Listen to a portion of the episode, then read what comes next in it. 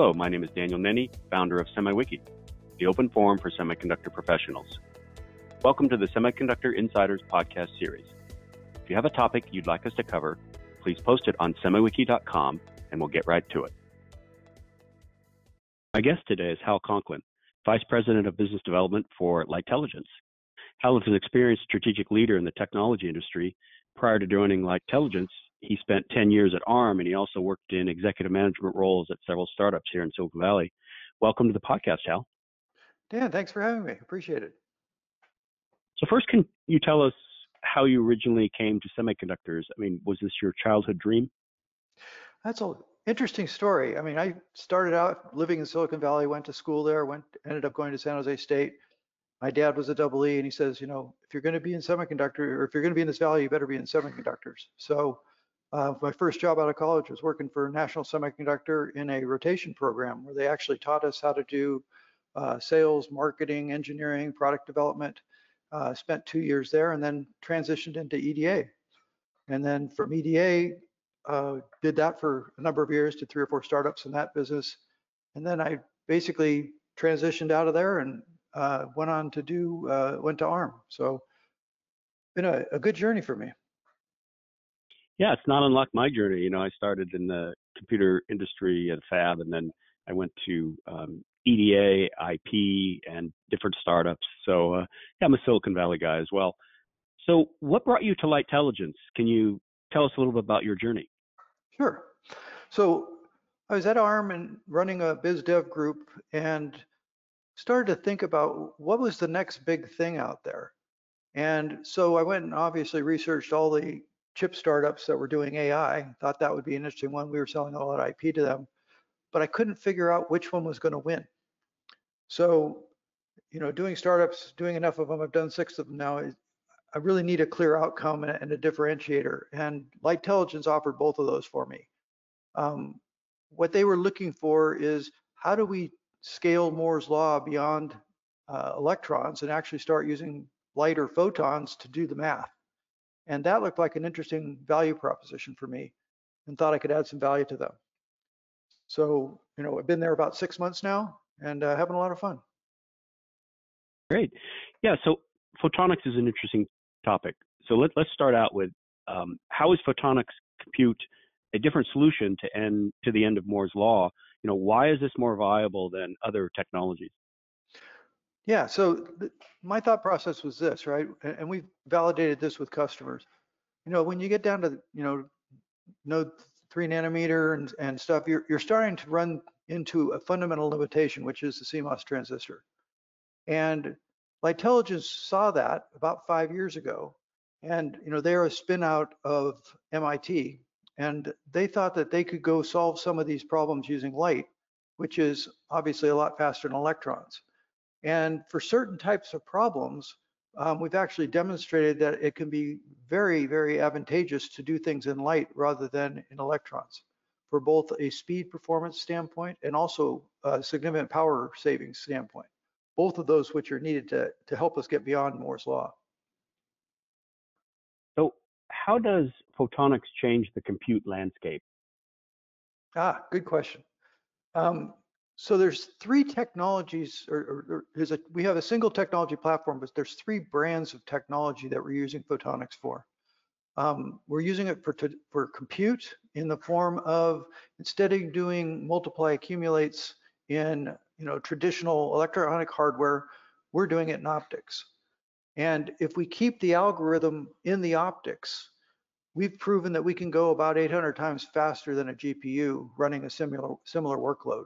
So today, you know, this optical MACs, as we call them, um, represent a very interesting solution for certain types of problems. It's not a general purpose solution yet, but for things like um, solving uh, NP complete math problems, it does quite well if we target that algorithm.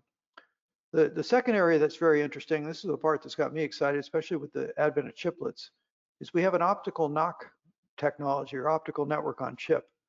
And what that allows you to do is stitch together several digital chips um, using an optical fabric rather than a digital fabric. And the key advantage to that is one, it's very fast. I mean, four terabits a second kind of speeds, but it's also scalable across the entire wafer. So you can get around the reticle limits of digital technology because we could do reticle stitching and actually put several uh, substrates down and hooks a lot of chips together potentially.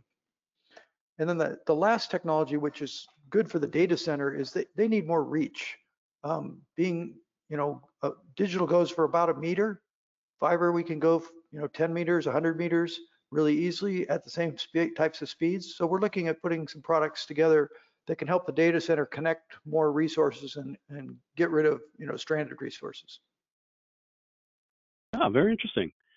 So can you describe maybe in a little bit more detail a typical use case? Sure. So uh, take my EDA background, right? Um, computational fluid dynamics or emulation or any of these things that are designed to um, represent the real world in software. The challenge with those things is they're just heavily compute intensive and general purpose hardware really doesn't scale that well for them. So what we're looking at is working with uh, these types of customers who have these big compute problems that are hard to solve with traditional GPU, CPU um, architectures and see if we use photonics instead and build a general purpose compute engine for a specific algorithm that is, you know, bandwidth limiting their systems. So when we look at, you know, it's a very vertical slice where you have to use the software and the hardware together to solve the problem. Got it. So what applications do you feel work best for photonics? What is your experience thus far? Two types of applications. One where um, if you can design the software to take advantage of the photonics to where you don't transfer between the photonics and the digital world. So if you, you think about a, a photonics chip, you have uh, a photonics chip and then on top of it is stacked a digital chip in a 3D package. And there's very high speed, low latency connections in the photonics. But when you have to translate that constantly back to digital, um, you have you know losses and stuff. So we're working with people that are trying to design their algorithms to actually stay in the photonics whole time so that they can take advantage of that performance. Um, so we're looking at accelerators, we're looking at MIMO applications, we're looking at um, things that are not solved well uh, digitally. Yeah, very good. So what can we expect from Lightelligence uh, in the near future? What, what, what do you guys have uh, going on? Sure. So for the last five years, we've been an R&D company. Um, we've raised a lot of money and we've basically been making sure that the technology works before we announce anything. So I think you're going to see a couple of announcements of products from us this year, both in the uh, what we would call the ONOC space, to where we actually are going to bring out a commercial version of that product, and also in our uh, network space where we, we're going to see uh, potentially some CXL products over optics.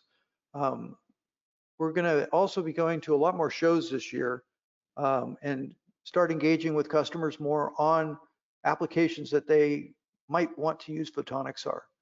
Um, we've been very selective on who we've been speaking to at this point, and we we need to open that up and, and start engaging more people in that conversation. What conferences are you referencing? Where are you guys going to be this year? We're going to be at Flash Memory Summit, uh, OCP, and also Hot Chips. Oh, I'll see you at the Flash Memory Summit and Hot Chips uh, for sure. Those are two of my favorite shows. Awesome. We'll probably also be going to SC23 also. Oh, good yeah, the conferences are live now, right? And it's good to be back, you know, in person. I tell you, there's a lot more information transfer. So uh, I'm looking forward to uh, learning more about you guys. So how do customers normally engage with Lightelligence? So to date, it's kind of we've been outbound trying to, you know, engage the right types of customers that we think have this problem. You know, researchers in some of the bigger companies, um, you know, the hyperscalers, obviously, because they have a lot of problems to solve.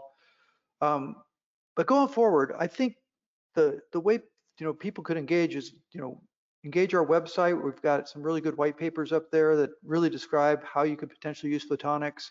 Um, you're going to see some obviously some press and stuff this year about our product launches. And then also, you know, welcome to contact me. I'm basically managing all of Europe and, and North America Um, and I talk to, you know, lots of customers all day long. Great. And what is your website again? Um, lightelligence.ai. Perfect. Hey, Hal, it's nice to talk to you again. I know we've ran into each other uh, throughout our careers, and uh, I'm looking forward to talking with you more at the conference. But uh, you know, thanks for your time here. Dan, thanks for yours, and I look forward to, to connecting again. It's been a while. That concludes our podcast. Thank you all for listening and have a great day.